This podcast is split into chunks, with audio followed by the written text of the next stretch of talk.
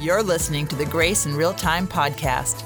I'm your host, Paula Mazza, and together with my producer and husband, Jamie, we're exploring conversations about mental health, faith, and the importance of presenting our most honest and authentic selves when it comes to life in community. No tidy bows here, just real talk about real life in real time. This conversation is ongoing, and we are so glad you have chosen to be a part of it. So take a deep breath, settle in, and enjoy today's episode of Grace in Real Time.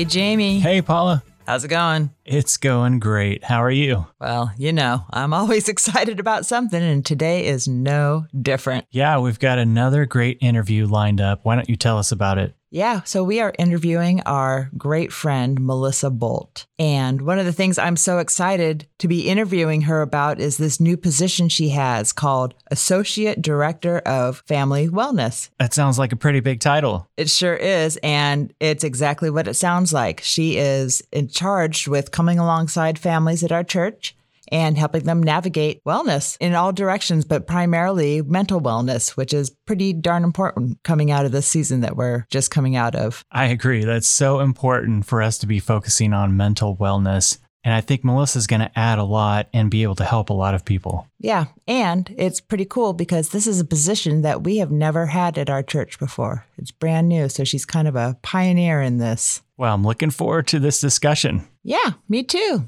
So let's get to it.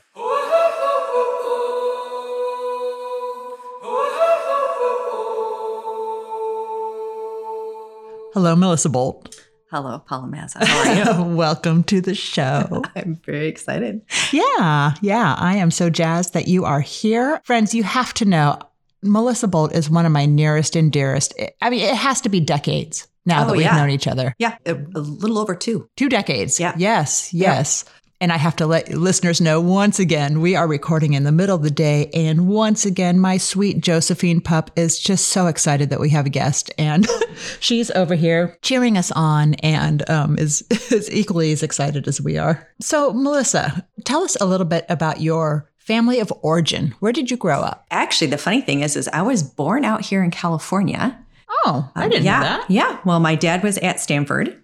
So he was out here. Well, both my parents were out here, and he was finishing up his PhD at Stanford. I was born while they were out here. And then when it was time for him to find a job, all of our family is back in Michigan. So they decided to move back to Michigan. He had a good job offer out there. My sister was born in Michigan. So it's just my sister and I Okay. and my two parents. And yeah, I would say kind of your average growing up years. I mean, my sister was super athletic. I just kind of did things here and there, but Yeah. definitely was busy with people and doing things and not anything crazy remarkable Mm. in life. So I know that you had some very formative experiences during your growing up. When did you start going to church? Like, is that something you've always done, or how does how did faith work with your family? Always went to church. Yep. Um, and it was a, you know, twice on Sunday thing and on Wednesday nights for youth group. Mhm. Our church was not real big, so we knew everyone. Mm. It was a lot of, you know, once the church service was over in the summer, I think it was the way it worked. In the summer, there wasn't Sunday school, so then we would just run around, which was the best. sure. Uh, and then during the school year, there was Sunday school. So then it was the service and then Sunday school afterwards, and then home to eat lunch and hang out, do a little whatever, whatever. We were supposed to be doing homework. And then back again for the six o'clock service. So Oh wow! So you went twice. twice. Oh, yeah. Twice on Sunday 10 a.m., 6 p.m. Oh wow! Oh, yeah. Wow, that's Yep. amazing. Yep. I mean, that's great. um, and I wonder, what do you do? You remember your feelings about going to church as a as a kid? Like, was it was it a place you were excited to go to, or was it just like, oh, this is just this thing what we do? Or a little bit of all of that again noting the social part, Yes. I was always excited to go to church to see who was there. Sure. You know, because there was always going to be at least a friend there. Yeah. So Yeah. that was that for me was I think the excitement piece of Mm. church. Church had was a safe place for me. Hmm. Like it was a place that I knew that I could be myself. I might learn some stuff. Sure. So it was never anywhere I dreaded going. Did not particularly love Sunday school. Sure. Um, I think that was the school part of that, though. Yeah. It was a little bit like, eh, which is, I think, a normal right. kind of a kid thing, Right. right? Oh, totally. So Who wants to go to um, school on Sunday? Right. And going to a Christian school, Yeah. it was, you know, it was part of our lives every day. sure. Sure. So, so yeah, I never minded going to church. yeah. Um, yeah, even like the second service, I was never, It's like, oh, yeah. yeah, that's Great, what we more do. friends. You're right. Who's going to be there tonight? Yeah. Hmm. Yeah. So, So- when did your, I guess you're kind of reflecting on your childhood and your life. When did your journey with mental health begin in terms of thinking about it or navigating it? It's interesting that you say that. I was thinking about that as our our youngest Mhm. is now a junior in high school and really kind of starting to think about, you know, do I go to college? What does that look like? What do I want to do? Do I even know what I want to do? And I was thinking back to when I realized, oh, that's something I could actually do. When I was in high school, I again Mhm. really like talking to people. and I loved listening to people Mm. and just being a part of their story. And I, for some reason, I don't, I mean, now I would say it was part of the way God gifted me at the time. I could not actually put that into words of, of why was it this way. But I had a lot of friends who would share with me um, and, and share things that, you know, they didn't want other people to know or things that were hard. To me, that was very special and it was very important Mm. that it stay between whoever that was and myself. When do you remember noticing that in yourself? Looking back, I can see it in junior high, so middle school. Wow. Yeah. I remember, I think it was either freshman or sophomore year, there were a couple incidences that I went, oh, that's interesting that this has happened a couple times now. Yeah. And then it was either sophomore or junior year. When People were talking about going to college and what they were going to do. And, and by this time, I had kind of figured school out. So grades were better and it wasn't as stressful as it had been before. Hmm. But I remember someone talking about psychology. I'm like, what is psychology? They're like, well, this, you know, often people will go and they'll talk to someone and you can, that, that person will help them through, you know, if they're having a tough time or, you know, whatever else may be happening in the situation. And I went, could do that. that's a thing. That's a prof- I can do that as a job. That's exactly what I thought. I'm like, oh my, like I could actually do that. Yeah. I was so excited. So, and then realized that our school actually had a sociology and a psychology class. And I took those classes and I went, oh, this is, I, I, I actually enjoy this. This isn't just homework. I'm excited to learn. And Sure. so that for me was the start of realizing, oh, wow, I'm gifted in a way that actually could be a profession or a job. I just thought I was, you know, social. right. and then that that shaped what you're what you did in college. So yeah, so then when I went to college, I went to Calvin. It's now Calvin University. It was Calvin College at the time. It's a small Christian school in Michigan. I say small, about 5,000 students when I was there. Okay. Went in and immediately knew, oh, I thought I wanted to be in psychology. And then kind of going through the process, realized that for really what I wanted to do, social work was a better fit. Okay. Um, I knew I didn't want to get my doctorate. Mm. Uh, and if I went and got my master's degree in social work, that would give me broader opportunities for really what I was hoping to do, which was more along the counseling line. Yeah. So, so that's kind of what brought me there. And it's been, I don't know, it's been a really good fit and it's been really fun. I laugh because my husband and I both went to Calvin. Mhm. This is where we met. Mhm. And then afterwards, I told him I have to get my master's degree. Like, this is part of, if we're going to get married, you have to realize I'm doing this. Yeah. He's like, that's fine, whatever. So I have a master's degree. He has his four year degree. And of course, he's the one who has supported the family. right. Everything. Right. But yeah, I worked after I got my master's degree, and we had Aaliyah, who was our oldest. And then we moved out here to California, Mhm. and she was about 18 months old. and realized that it was going to cost us more Mm. than what I could make Mm. for childcare. Right. So that was a big barrier Sure. and a big shift Sure. in our thought process of, oh, all right, now what are we going to do? What what do we really want yeah. for our family? Yeah. And decided that we would rather not pay someone else to raise our child, that we would rather do that Right. um, Right. and then make decisions along the way connected to that. So, yeah. And it, it just made Yeah. sense for you. And it just made sense. And and it ended up working well. I mean, the way our family ended up rolling, Yeah. it's been a little busy.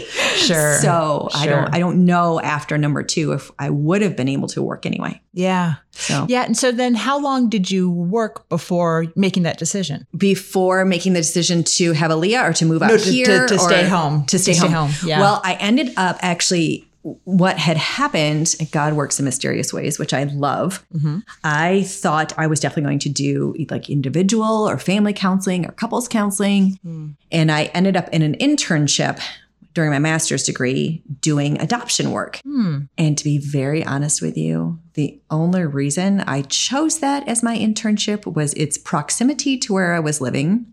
and Ironic. Uh, and yeah. you'll find out why soon. yeah. And then also just the hours that it held connected Yeah. to me having to study and everything else. So I was like, you know what? This fits. So I'm going to do this. And they had agreed also to let me do some counseling, like family counseling as well. So was like, Mm. okay, this will work, you know. Yeah. And then partway through, the pregnancy counselor at the agency I was working with quit.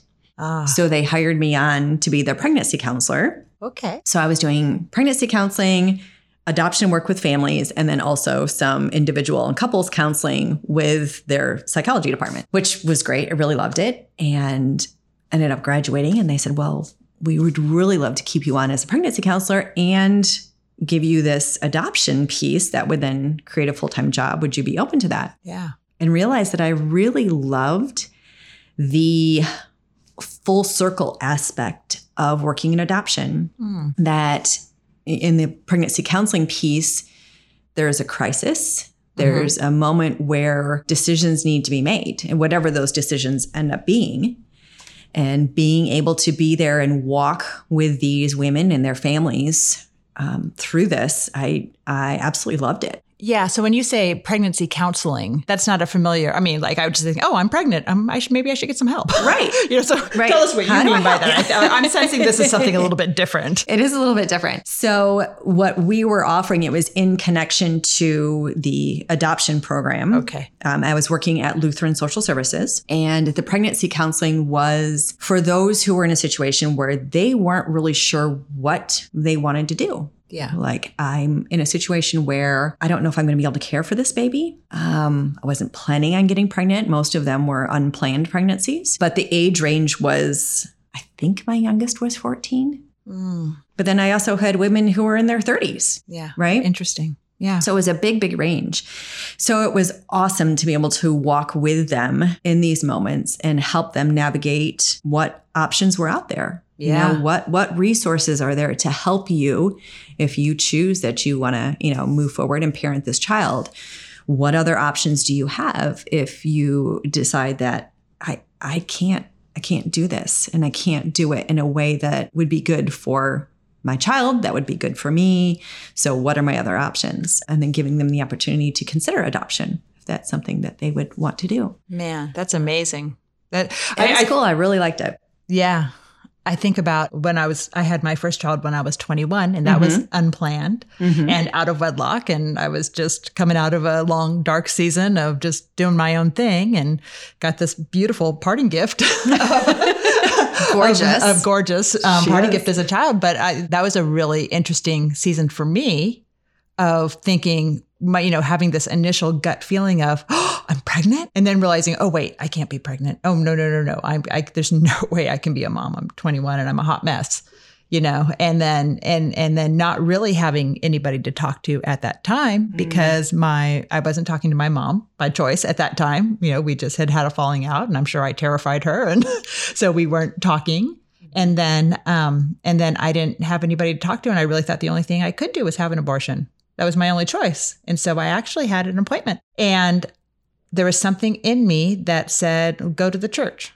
This church that I grew up in, but I hadn't been to for a while. And so, yeah, yeah, yeah. And so um, I went and talked to a pastor there, Dr. Olive Haynes, who was just fantastic. She was just big red hair and very, very Awesome. flamboyant. Just, whoa, hello, darling. You know, just, just this wonderful, wonderful woman. Oh. But, but she is the one who told me that not only was it okay for me to want to have this child, but that there were actually places that would help me do that. And it was her voice that God used to, that helped me say, oh, okay, all right, I get to be this child's mom. And it's been the biggest blessing. But I just, I can only imagine how God used your voice during that season to do something very similar in women's lives, whether it was to keep the child or to offer the child up for adoption um, and to and then to help make sure it gets into the right family and all of that so um, Yeah. wow that's amazing Yeah, it was really cool. that's good okay so you moved you you met bart Had met Bart, we got married,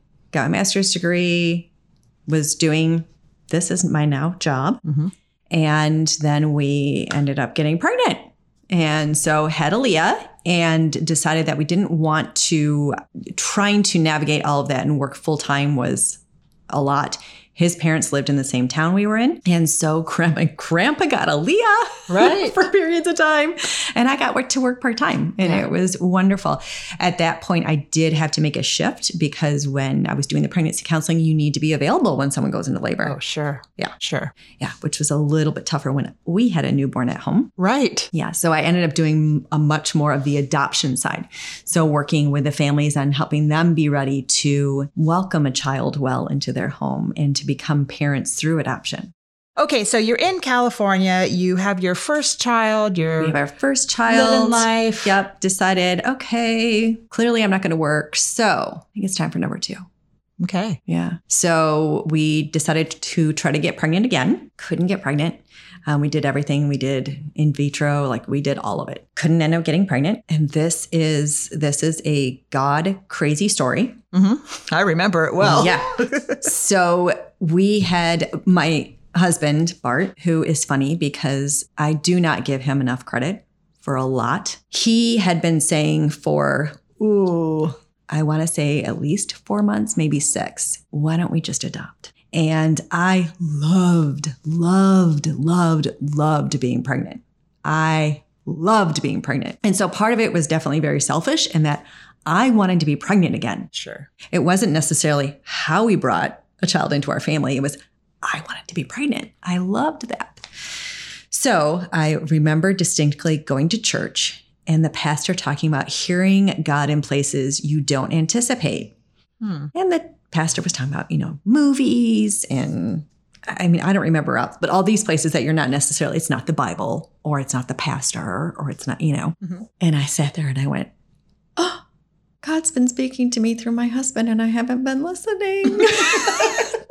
how often has that been true i bet a lot of us can relate yeah, I know. So I went home and I said, um, I'm ready. I'm ready to adopt. He hadn't been with me that day. I think Aaliyah was not feeling well. And so I had been in church by myself. And so we then moved forward and we decided to do international adoption. A lot of that was from me doing adoption work. I had kind of had an idea of what the path would look like for us if we did domestic versus international. Mm-hmm. So we decided to do international, ended up deciding to adopt from South Korea. Mm. One of the reasons that we decided to do that is at the time in South Korea, they use foster homes.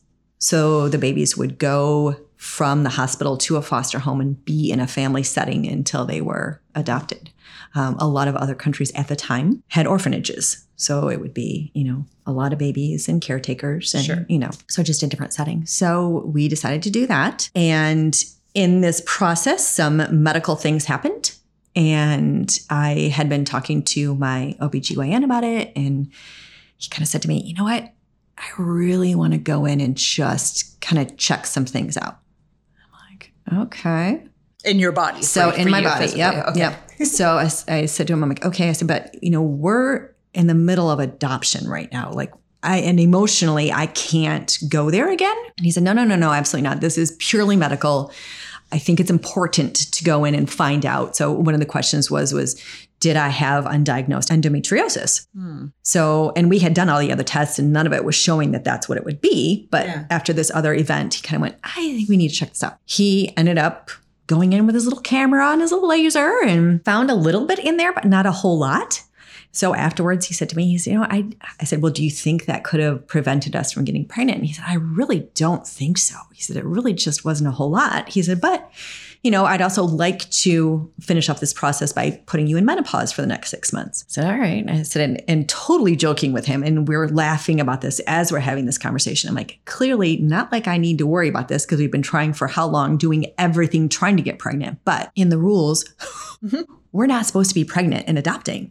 So I need to be sure that I, I can't get pregnant. Right. He's like, you will not be able to get pregnant. Okay, fine. Four months later. yep. Yep. Yep. Yep. Yep. We were pregnant. Um, obviously, completely unexpected, very overwhelming with the joy and a little bit of the Wait, what? yeah, like what? What do we do? Because we're supposed to be traveling, and we were at the point where we were supposed to be traveling, like waiting any week to find out when we were going to fly to South Korea to go pick up our second, Aiden. So we kind of sat in that for a few months. Ended up traveling to South Korea, picked up Aiden, brought him home. Came home and was supposed to be heading in for my ultrasound later that day, and things were just not quite right. So How far ended up- along were you when you went to pick up Aiden? when we went to pick up Aiden, I had to have been 18, 17, 18 weeks. Okay. So came back and called the doctor. I was like, hey, I, I'm supposed to be in later this afternoon. I just want to let you know about this situation. And they're like, what? what- Just come on in now. Just come in and we're just gonna we're just gonna do your little ultrasound earlier. Okay. Didn't think too much of it. Called my mom. Hey, can you come hang with the kids? So my mom comes right over. Bart actually was working at the time in Orange County. So he was at least 45 minutes to an hour and a half away, depending on traffic. So I called him. I'm like, hey, no big deal. Just want to let you know that I'm going in. Blah, blah, blah, blah. Get in there. And they do the ultrasound. And I went to sit up. The doctor looked at me and she's like, don't sit up. What do you mean, don't sit up?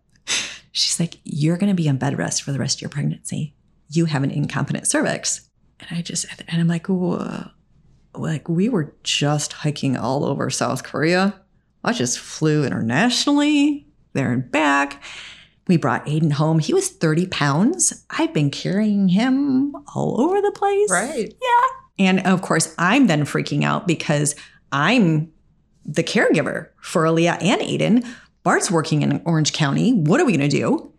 Within 24 hours, I was part of this program at our church called MOPS. Mm-hmm. And between MOPS and our other connections at church, we had childcare set up. We had meals for my family for the next month. I mean, they were literally Yeah. set up within Yeah. 24 hours. Yeah. It was crazy. Yeah, that's the church done right. Right. That is there. such oh my goodness, just amazing. Like there weren't words. And then the crazy thing is, is then Aaron five days later decided to join us in the world. So born at 23 weeks, one pound 10 ounces. He had a 15% chance of surviving and a 5% chance of being neurologically normal. unbelievable. I remember a picture that you had of Aaron Mm-hmm. with your husband's ring around his wrist. Yeah, it's actually up to his shoulder. Oh my goodness, because he Yeah. was so teeny tiny. Yeah. And now I feel like our listeners need to know where these children are now. where these children are now. okay. Um, so our oldest, Aaliyah, is 22. And she is in her senior year of the nursing program at Calvin, the same school that Bart and I went to. Right. So she'll be graduating in May. She, as you said earlier, is engaged. And yeah, she's she's doing quite well. Mhm. Aiden, our second, is 18. Aiden is diagnosed with autism and epilepsy, which we did not know either of those things when we adopted him. We adopted him as a healthy infant from South Korea. Yeah. So uh, he just finished high school with a certificate Mhm. and started an adult program here in the San Diego area. It's called Coast, and he is loving it. In Oh, fact, he so just good. started his job this week. Oh my goodness, yes. That's his job. He's he's actually working at two places. He's working at Smart and Final. Yeah. And he's working he just told me today, he's like, I was mom, I was just organizing things. awesome. Perfect. Yep. And he's working at Roundtable Pizza, Oh, wonderful. which does make me chuckle because he's gluten free. no. really interested to see how this goes. Okay. it could be very interesting. Um, but he's happy. He's Yeah. happy and he's loving it. And it's a great fit for him. yeah. But yeah, this has been a really busy year with him. He turned 18. And so we've just had a lot on our plate with conservatorship and looking at, you know, what are what are things going to look like for him as he wants to be more independent, knowing that his level of independence is going to be different than our other two. Right. Right. So And then our Aaron and with five percent. Aaron, oh my goodness, he is a junior right Uh-huh, now, uh-huh. and um, he's over at Santa Fe Christian, and really likes it there. In fact, I laugh. He texted me first day of school. Hey, mom, can I go lift with the water polo guys? Yeah, that's fine. Then he comes home. Hey, um, I need a suit because I'm on the team. okay. So needless to say, So needless to he's say, doing just fine. He is doing just fine. I mean, he is diagnosed with ADHD Mhm. um, and gets a little extra support at school. We do laugh because when he was born, they did say, well, you know, he has like a, I think it was like a 75% chance of having ADHD. They find that in micro preemies. Okay. It's a very high percentage. And Bart and I just laughed because Bart has ADHD Oh, and there are multiple people in his family Yeah. who have ADHD. yeah. And so we were like, so probably 98% chance that. So that percentage was kind of already there. yeah. like, so I, every single year I would laugh because every year I would go in and say to the teacher, okay, are you seeing any signs? No. Or he's just a boy or, you know, Yeah. whatever else. And then I remember in fifth grade going in and I walked in and they went, we have to talk. like, what, what do we need to talk about? Well, we think we're seeing some signs of ADHD. I'm like, oh my goodness, I've been waiting. All right, Right. okay. I'm like, what are you seeing? What do we need to do? you Right, know, right. how can we help this kid? Right. Yeah, yeah, yeah. But he does, he does a great job. He uses his tools and makes the adjustments he needs to make and it works. Yeah. Now we kind of cut to the chase there, but I know there's been quite a journey in between the birth of your children and where they are now. And I'm Right. curious for you, just as a mom, Mm-hmm. What has that journey been like for you? Um, And maybe give us some nuances of that. Yeah. For me, obviously, I have this social work background. So I tend to be a, very aware of those things. Mhm. Uh, my sister struggles with depression. And so that's something that I, I'm very aware of. So when we had kids and I knew, you know, ADHD runs in Bart's family, this is something that I've just always kind of kept my eyes open for. I mean, even with Aaliyah, I would ask the teachers, hey, are you seeing any attention issues? You know, is there anything that I need to be aware of. And I would touch base with the kids a lot. We would talk a lot about, you know, how you how are you feeling? Being cognizant of these I don't want to call them issues because for me, we all have things going on in our lives, Sure. right? And especially as kids, some things are harder than others. And for each kid, it's going to be something different. I think for me, it was just an awareness of are you sad? Are things harder than they should be?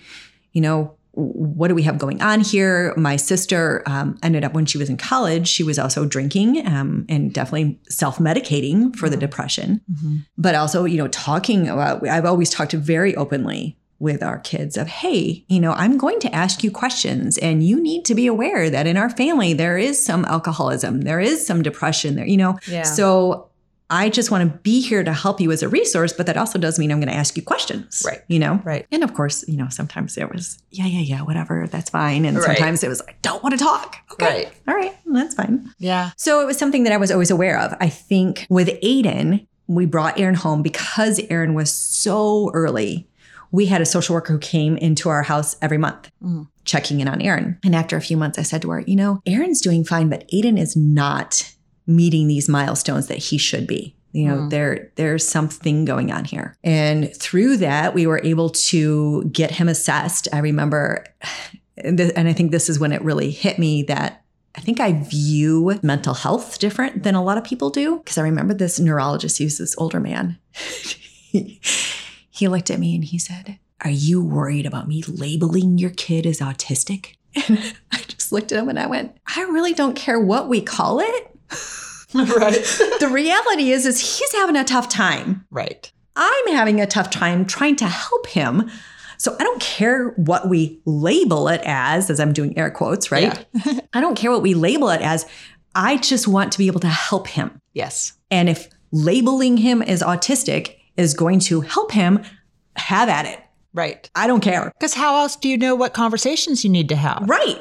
I mean, it's just like saying, I have a heart issue. Well, then you're not going to start talking about your lungs or your feet. Right. You're talk about your heart, right? Right. Same concept, at Yeah. least in my brain. Yeah. So with Aiden, that process, we actually were able to get him into services right around the age of three, That's amazing. which is really, especially at the time, he was born in 2003. So at the time, a lot of the people we were working with were saying, well, how did you get him diagnosed this early? And it's like, well, I don't know. I just kept saying, well, you know, this isn't working or this is what's happening or, you know, how can we help this kid? Right. right. Right. So that journey had been happening with Aiden. With Aaliyah, again, I would touch base on a regular basis. Aaron, I just shared, you know, it mm-hmm. was funny because I kept asking, kept asking, kept asking. And then all of a sudden they were like, whoa, we need to do something. You're like, it's about time. I know. I'm like, okay, this is great. And also, Bart and I were both at a place in a place where services include services, right? So OT, PT, physical therapy, occupational therapy, speech therapy, Sure. um, going in and getting tools for you know how do you focus better. But we're also we were also open to medication. Yeah. So that was that was a big thing for the teachers. Where well, would you would you be willing to consider this? I'm like, well, sure. Let's go talk to a professional and find out. You know, where are we right now? What would be helpful? yeah. I was just talking to. I was just back in Michigan Mhm. visiting Aaliyah for her 22nd birthday, and I was just talking to her, and it was really funny. I didn't realize I hadn't really shared this with her. I had asked her if it was okay if I talked about her um, diagnosis. She's been diagnosed with depression and and ADHD. And this was something that I had been watching for. And she actually got in a car accident her senior year Hmm. and ended up with a pretty bad concussion. And one of the symptoms Mhm. or issues that can come from a concussion is depression Yes. and inability to focus. Mhm.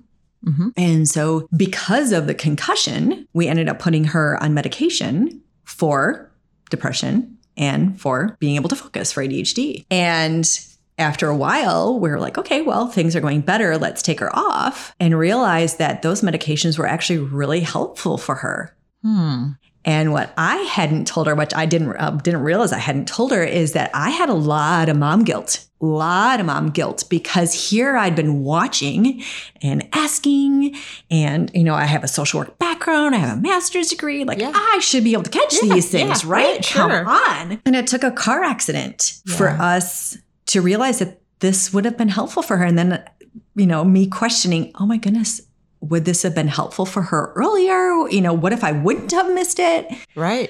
Um, and it was really funny because I was saying to her, you know, it's been a journey for me to realize I can't live there, Right. right? That's not a healthy place for me to live. Yeah. I did the best I could, Right. you know, and and in every situation that's all you can do. And it was really interesting because her reaction to me was, "Mom, you have nothing to feel guilty about. Why would you even feel guilty about that?" Right. You know, like it wasn't even, you know, a thought. sure. So that was also helpful for me to hear as a mom, even though I felt like, okay, I had kind of already dealt with it. Yeah. It was almost a forgiveness from her, Sure. right? Sure. Of, you know, mom, I knew you loved me and I knew you were doing everything that you could do, you know? It's amazing when our adult children can come back and affirm places that we self doubt as parents. I think I think Oh, that's a big yeah. part of our journey as parents is having that um, those second guessing and those. Um, my uh, my oldest shared with us that she had ADHD, and I had. I mean, she discovered this as an adult, uh, you know, in her mid 20s and I had no idea, no clue. Interesting. And so I that that mom guilt again, and I would say there's dad guilt too. You know, there's just that just that. Oh shoot, well that's a big one we missed. I mean, I I I, I assume that we missed boats, but there's yeah. some of those boats are pretty big. Yeah. yeah. That's part of it, right? yeah, And I think that's that's the grace that we need to extend to ourselves, which I think is so often easier to extend to somebody else. oh yeah, you know just to be able to say oh my goodness you were doing no you were doing great but to be able to turn around and say that to yourself sure, Of- sure, you were doing the best you could and that's that's all you can ask for not Mhm. that's enough it's okay what more can you do right. than the best that Right. you can do in the moment That's good. That's a good word. I know oftentimes married couples when they're navigating mental health together, and especially in their children, aren't always on the same page, um, just because they're coming from different experiences, different different family systems that a- approach mental health differently. Right. And so I wonder what that was like for you and Bart. I would say we were on different pages. I would say he was also good about trying to be open. Mm. I think with being in the field of social work and the work that I had done prior to working in the adoption field, I had worked in the mental health focused field of it was adults and then families with young kids. And there was a lot going on in these families. A lot, a lot, a lot of stuff going on. And so I had been exposed to a big range of different diagnoses and different families and the way they navigate things. Yeah. It was super normalized for you. Right. All of this. Right. So Yeah. for me, it was kind of like, well, no big deal. When we first started with Aiden talking about medication, Bart was a little more hesitant about it. He had been on medication when he was young for ADHD, and he didn't like the way it made him feel. Mm. And I think it was a little concerning to his mom. Oh, sure. And so when I met him, he was taking Adderall Mhm. to help focus with like when it was time for exams or whatever else. But it wasn't something he took all the time. Hmm. So he had a different view or a different lens that he was coming from because I could see all these positives of medication, but I had never taken medication for something like that. Sure. And so he had had personal experience of the way it made him feel, you know? And yes, he was able to focus, but he also felt like this other shift would happen on the other side of it. So we had a lot of conversations about is this something that we want to step into? right. And as time went on, and we just saw Aiden struggling with things that for me, it was breaking my heart because I was like, oh my goodness, this is so hard. This should not be this hard for him, Right. you know? Right. And we finally got to the point where we were able to say, okay, let's try this. Let's let's try this one medication and see if this makes a difference for him. And he actually is on, I mean, because he's also epileptic. So he's Right. on like anti-epileptic medication. Um, I think he's on eight different medications, which includes like fish oil and Yeah, you know sure, some natural sure, supplements too. sure. But you know, we have found that it allows him to function very differently in life and to be Mhm. able to be a part of life in a way that he can't Without it. without the medication. I know in my family we've had a lot of conversations with different different ones of my kids at different seasons, and including Mhm. myself, talking about the role of medication in um, in our mental health and figuring out if it's right for us and when it's right for us and Right. what's right for us. Right. And one of my kids was very concerned about medication changing their thinking, cha- you know, re- kind of Mm. rewiring their brain. And so I was talking to my psychiatrist about that. mm-hmm. And he said something really interesting. He said, "Well, here's here's what's curious about that. Prolonged experiences of anxiety and depression change your brain. Living in that state changes your wiring. And so taking sometimes, not always, but sometimes finding the right medication that is helpful actually brings you back to your center. Isn't that interesting? Oh yeah. As I was talking to my sister in preparing for this, talking to all of our my different family members about, hey, are you comfortable with me sharing this? You know, obviously this is going to be out there. Right. And I was talking to her about it. And I think one of the things, because for us, and everyone is different, but for us, there's also this balance of therapy, Mhm. right? Getting tools right. along with the medication. Yeah. And I think what has been so inspiring to me as I've watched my sister navigate everything was, you know, she was on medication for a while for her depression, Mhm. um, but also seeing a therapist or a different therapist because she was also, you know, moving in life and so having to Yeah. see different people. But anyway, you know, she's now at a place where she doesn't take medication for her depression, but she has a boatload of tools Right. that she knows Right. where to go and how to get into those tools. And then also when it's hit a point where, okay, my toolbox isn't enough. Right. I now need to go talk to somebody again, Right. right? I need to get back into therapy and see are there new tools or, oh, shoot, did I forget that this tool was way at the bottom of my toolbox? That's you know? right. That's right. Because sometimes the medication is only needed for a short amount of time because it provides space for you to learn the tools. Whereas without the medication, it's hard to even get to a place where you can learn those tools. It kind of quiets everything down, like takes the edge off. I take medication for anxiety And I don't, I mean, I still feel anxious sometimes, but it takes the edge off so that I'm not so distracted by my anxiety that I can't reach for the tools that I need to be able to manage and, you know, navigate through that anxiety. And the hope is to get to a point where I'm so fluid with using these tools, they're just ingrained with who I am, that I can start easing off the medication and I won't need it anymore. And then maybe, maybe I'll need it again someday. Who knows? But totally. It's been really interesting. I was talking to Aaron. So he went on medication Mm-hmm. as well. And he has just fascinated me through this whole thing because we go along, he'll go in and he'll, you know, talk to the psychiatrist and say, okay, I'm having a really tough time, Yeah. like focusing on this, or, you know, I'm having a tough time. I'm feeling that I'm getting frustrated more and has really been great at self advocating for we need to adjust my medication Yeah. Right. like it's not strong enough or it's Mhm. too strong Mhm, or you mhm. know let's make let, you know let's let's adjust it and make it work Right.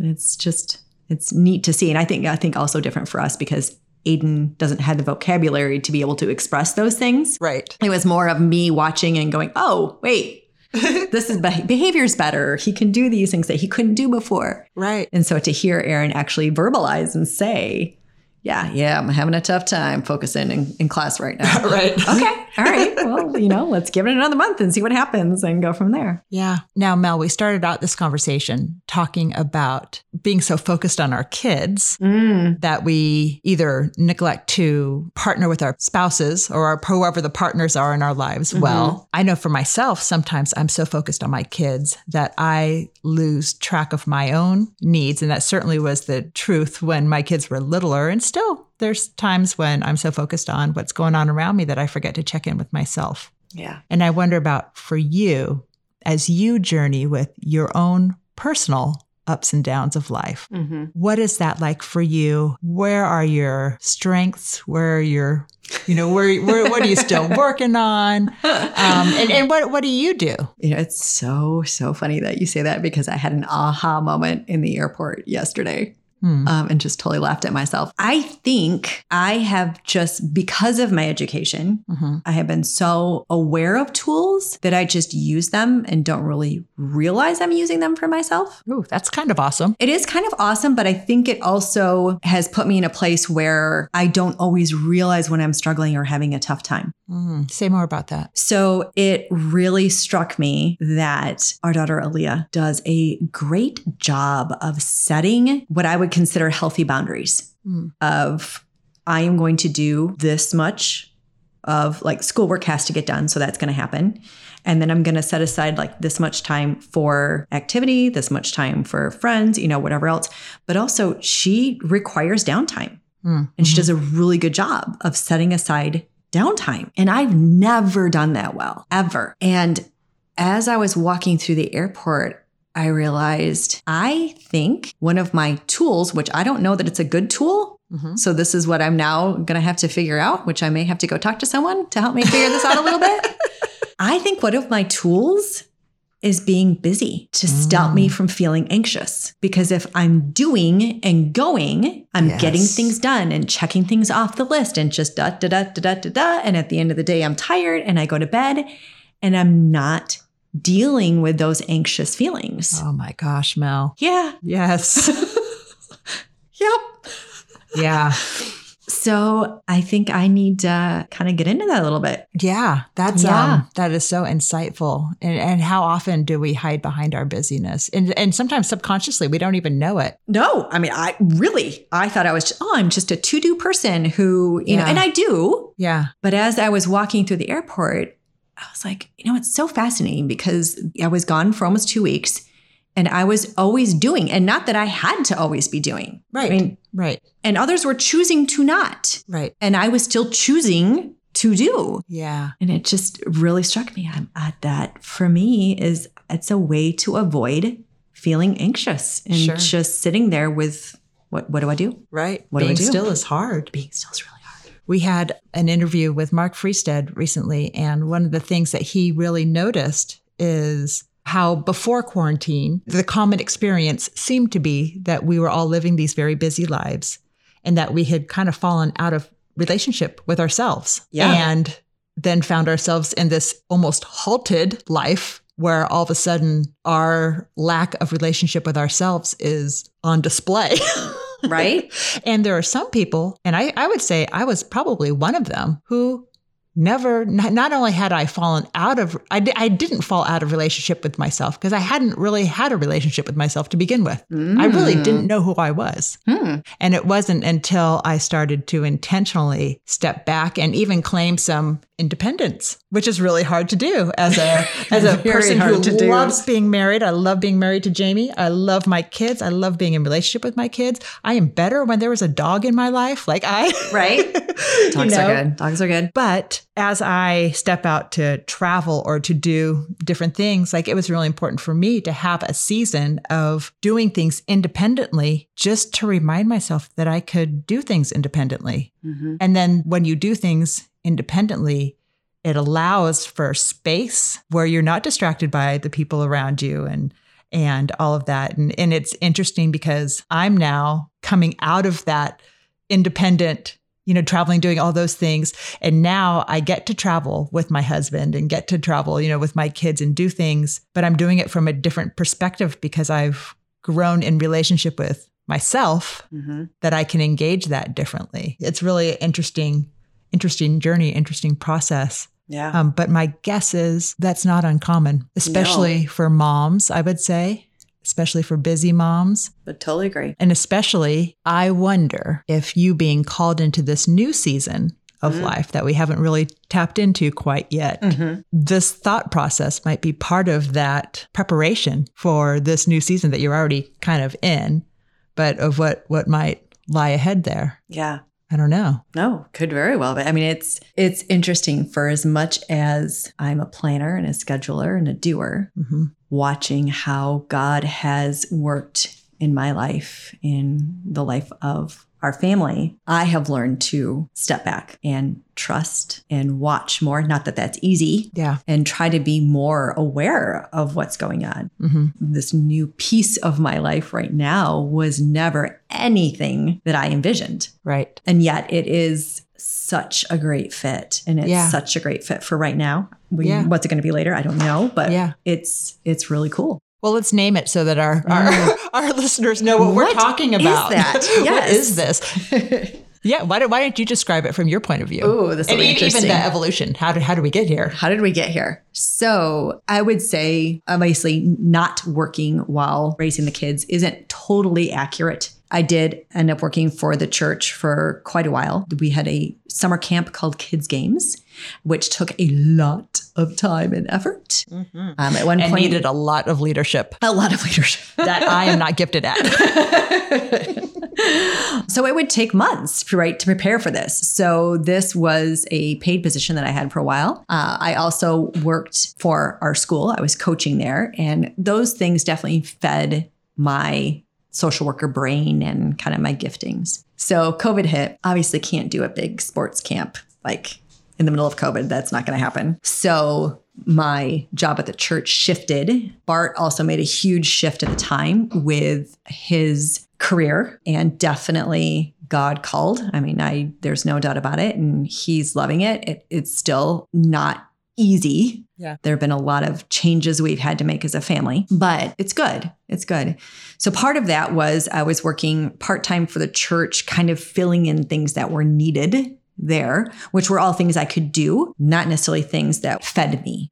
So I can do them, no problem, but didn't necessarily love, like, whoa, walk away every day going, that was great. Bart, at the same time, with this new venture, needed someone to help him again. Things I could do, nothing that really fed me, but I could do them. Uh, in this process, realized that between working for the church part time and working for Bart part time, that took about 40 hours a week total. Mhm. And Aiden still requires time. And Sure. it was a huge eye opener to me of how much I am still needed in his life right now and, and what that needs to look like. So I had gotten to the point where Bart and I had talked and we had both agreed that really what made the most sense was I was going to continue to work for him and that I would, you know, just let the church know, thank you so much. But it's time Mhm. and I, I need to move on. So and and I do have to say I'm chuckling here because I'm, I'm sitting. So Paula is my boss. yeah, she's my boss at church, but we have been friends for years. Yes. So it's kind of a very uh, Yeah. multi-layered That's relationship. right. It's How's that? dynamic. It's dynamic. very dynamic. The great thing about it, though, is I have always felt like I can be honest in the relationship. Mm-hmm. So there is definitely this level of respect and not wanting to let Paula down. But there's also I get very angry. very, I'm very bossy. upset, very upset. But I also know I can go to you and just say, "Hey, this isn't working." So that's really where it was. Was I was like, okay, I need to go talk to Paula, and as hard as it is, because I didn't want to let you down. Also, just being real with this is what we need to do, and this is the change that I need to make. So the crazy thing to me was that week was going to come in and say okay listen this needs to be this time frame needs to be the end of what i'm doing with the church. I need to be able to spend more time with bart and i need more time with aiden because doing all three was not working. And you came to me and said hey there's this position where we're looking and, and at the time i think we were like mental health advocate like what what is this position going to be? But knowing that it was a position to help our families access resources that they might need or or or like what is this position? What do we need to do to help our families I was also blessed enough as part of my job to be assisting Paula um, as she's getting her doctorate degree and being part of conversations with the families from our church, which I absolutely loved. I think it would be helpful for our listeners to know kind of the nature of those conversations. Okay. Aside from that, we as a church had kind of been looking at how can we help our families with mental health? Do we want to set up a counseling center? Like what do we want to do? So I had been part of an exploratory board, kind of what what resources are out there, what are our families lacking? And then as part of the doctorate program that you're in, for you, mental health, especially preteen mental health, is something that's very dear to you. Mm-hmm. So part of that is is looking at the church and preteen mental health and what does that look like? And so we were connecting with different families to find out what does that look like in your family? And how is the church helping, not helping? Like really what does this look like when you look at your child's mental health and the church? Yeah. And Like, what's do going they on even go behind those together? closed doors? Yeah. Right. Do you not say anything? Do you say something? So that was just, I, w- I was absolutely loving doing that. When you brought up this position, I was like, oh my goodness, this is awesome. But I was just going to quit. And I just told Bart that I was going to quit. And uh, I'm going to need some time. I'm like, I need to think about this. I need to pray about this, which you were so wonderful in giving me the space to do that. Was also feeling very overwhelmed at the time because I was trying to juggle too much. Yeah. So the funny thing was, is I went and talked to Bart about it, and he just looked at me and he said, "Why are we even talking? this is what you're supposed to be doing, Yeah. right?" Yeah. So yeah, so my new position hmm is associate director of family wellness. Yes. So helping our families at the church be well. How how do we do that? What does that look like? And right now what that's looking like is providing resources for our families hmm that need those resources or that are requesting those resources. We're going to have some family wellness nights where our families can come in and have opportunities to learn new things, to experience new things. And you know, as time goes on, there's going to be more and more that's coming and that's the exciting piece is what does this look like? It's funny to me that you know paula you've been doing this podcast and linking that to our church website and that being a resource for our families and having you come hmm and being the key speaker at our first family wellness night Yeah. God has all these opportunities and all these resources right here. We just weren't tapping into them. Right. And so much of it has to do with creating spaces just to process this stuff, just even think about it, and, and spaces that are safe. For me, the timing is great with everything that has just happened with the Olympics, with Simone Right, Biles. I right. know that Michael Phelps has always been amazing about sharing, you know, about his depression and his anxiety. But I think the conversation is just so much more open right now. Yeah. that it's not about and and and I think this is what struck me that I didn't realize I was so and I don't want to say anti-label. It's not that I'm anti-label. I just to me labels it's it's not a label. Right. It's a diagnosis that's helping to describe how we can help, Right. right? Right. Hypertension is not a label. No, it is not. a broken leg. That, that's It's not, that's not a label. No. and I feel like right now that is starting to come to the forefront. Yeah. Right? It's a conversation that people are willing to have and they're willing to be open to. Yes. That this isn't about labels. Right. This is about us being healthy, which is why when Paula came to me and was like, family wellness, I'm like, yes, please. Yes, because that's what it is, right? We all want to be healthy. Yeah. It's just a matter of are we talking about our physical health right now Mhm, or our mhm. mental health right now? And even for a family who realizes, oh, it is time to ask some different questions. And I think I need help asking those questions. And so let me find a therapist to ask those questions with. And oh gosh, okay, I've got to make a million and a half phone calls in Mm. order to find a therapist who even can see me that might be the right fit. Okay, so now we have an appointment, but that appointment isn't for four or five weeks. And I'm not Oh. really sure what's going to happen. if you're lucky, right? Right, exactly. And we're in, you know, now all this time is going by, and now we're actually in crisis with this situation that we're asking different questions about. And I and, and my appointment still isn't for a month. What do I do? Right. And that's one of the spaces that you get to stand in. Absolutely. And I think being available to stand in that space in a way that fits the family Yeah, is also the most important thing, sure. right? Because it's not a one size fits all. It's not a one size fits. No, because some families are like, yeah, can you be there via email? Right. Can you just touch base with me? Can you talk to me on the phone? Hey, can I come in? Can I pray with you? Absolutely. Yeah. Hey, can I just come in and let's chat? Absolutely. Let's do that. Yeah. So I think that's what makes me most excited about this position as well is that it doesn't have a major definition to it. Right. The definition that's around it is what is best for our families Yeah. and recognizing that each family, each family member is probably going to need something different. And one of the important pieces of this is helping people in our community, including church families, know that the church is a resource, not just a resource, but it's a fantastic place where we can go and find help that then provides us hope as we're trying to navigate these conversations moving forward. And that while there is a gap, there are people who are willing to stand in the gap with you. Right. And so the, the, Right. the intent isn't to replace therapy No. or to come together and pray away whatever is going Oh, on. no, no, That's, no. No, no, that no, is no, not no. it. No. No. But it's to offer some companionship, some partnership, um, and and some voices that could really be helpful while you're waiting for the next thing, and to just know that you're not alone. I mean, we're wired for community, right? Right? We're wired to be together. And oftentimes, these struggles that we have with mental health, navigating mental health, even recognizing that it's a thing, creates barriers to that community. And so instead of leaning, going towards each other, we, We start step stepping away. back. Absolutely. Yeah. Bart always laughs at me because one of my favorite phrases is to walk alongside. Mm, But that's really what this is. Yeah. Walking alongside as you're going to get the resources that you need. And, and it's going to be different resources for everybody, Right. right? But finding those right resources, walking alongside, mhm. being next to you, and being a support, you know, not meddling, not getting in the middle. Right. Just, hey, if you start tipping, I'm here.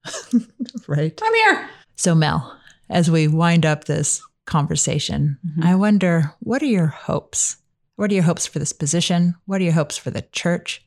What do you hope people start to understand differently when it comes to mental health and faith and formation and all that good stuff? You know, it's a little scary because like you put your hopes out there and then like, okay, could this really happen? I would love and I hope that church is a place where people feel safe to be real Hmm.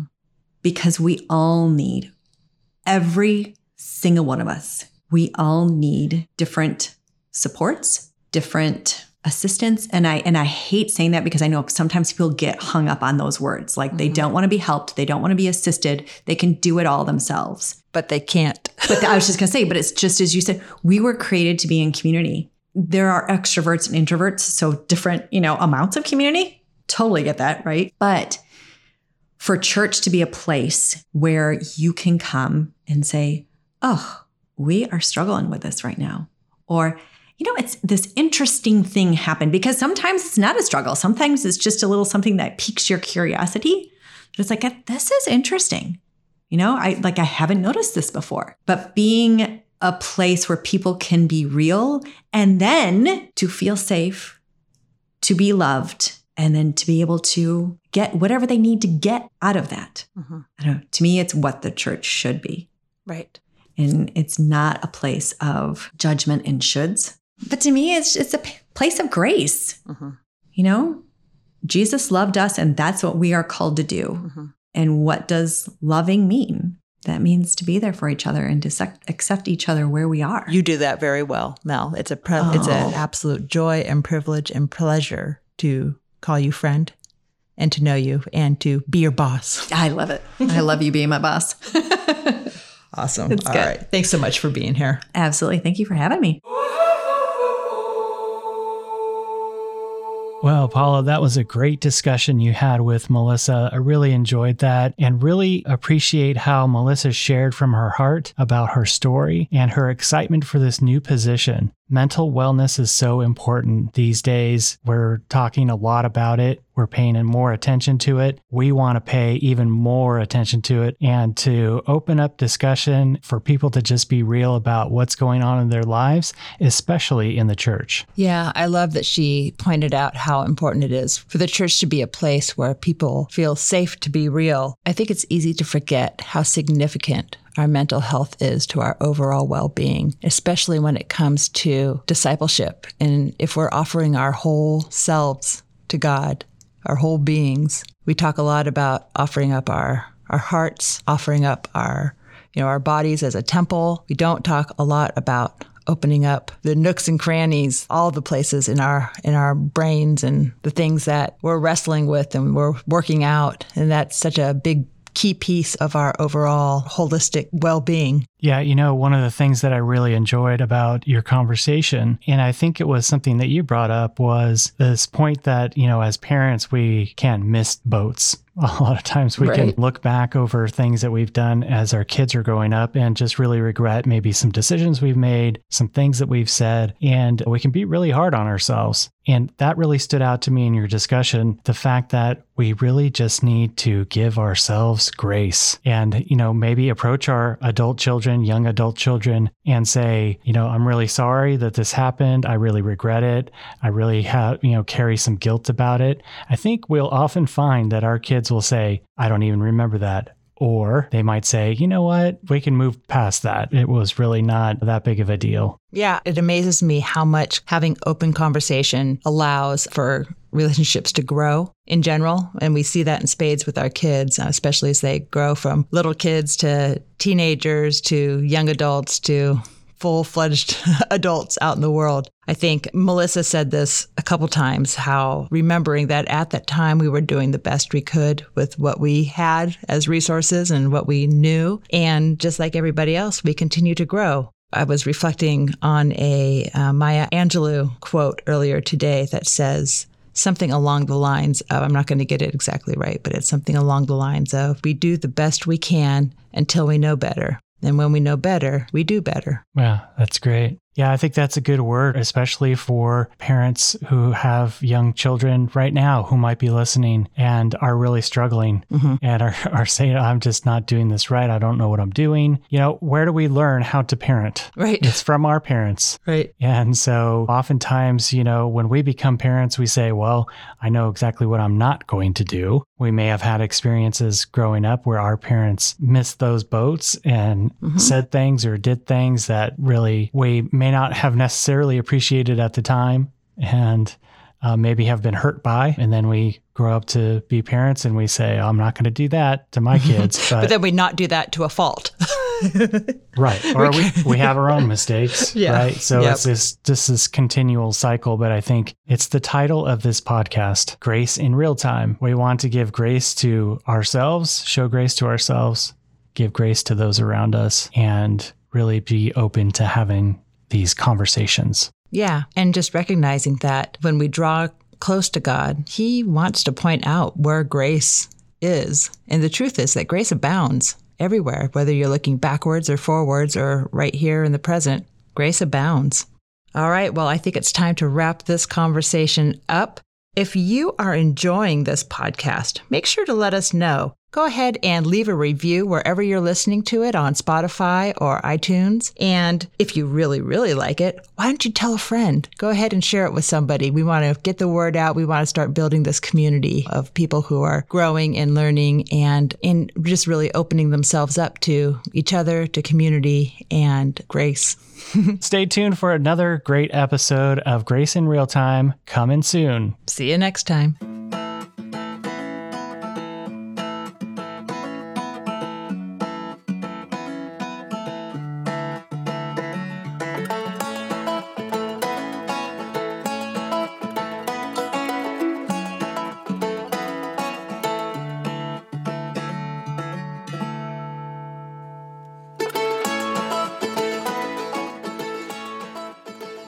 Listening to the Grace in Real Time podcast with your host, Paula Mazza.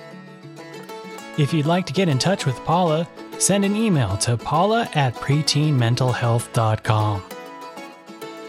For more information on the Preteen Mental Health Initiative, the Grace in Real Time podcast, and to get connected to mental health resources, please visit our website, preteenmentalhealth.com.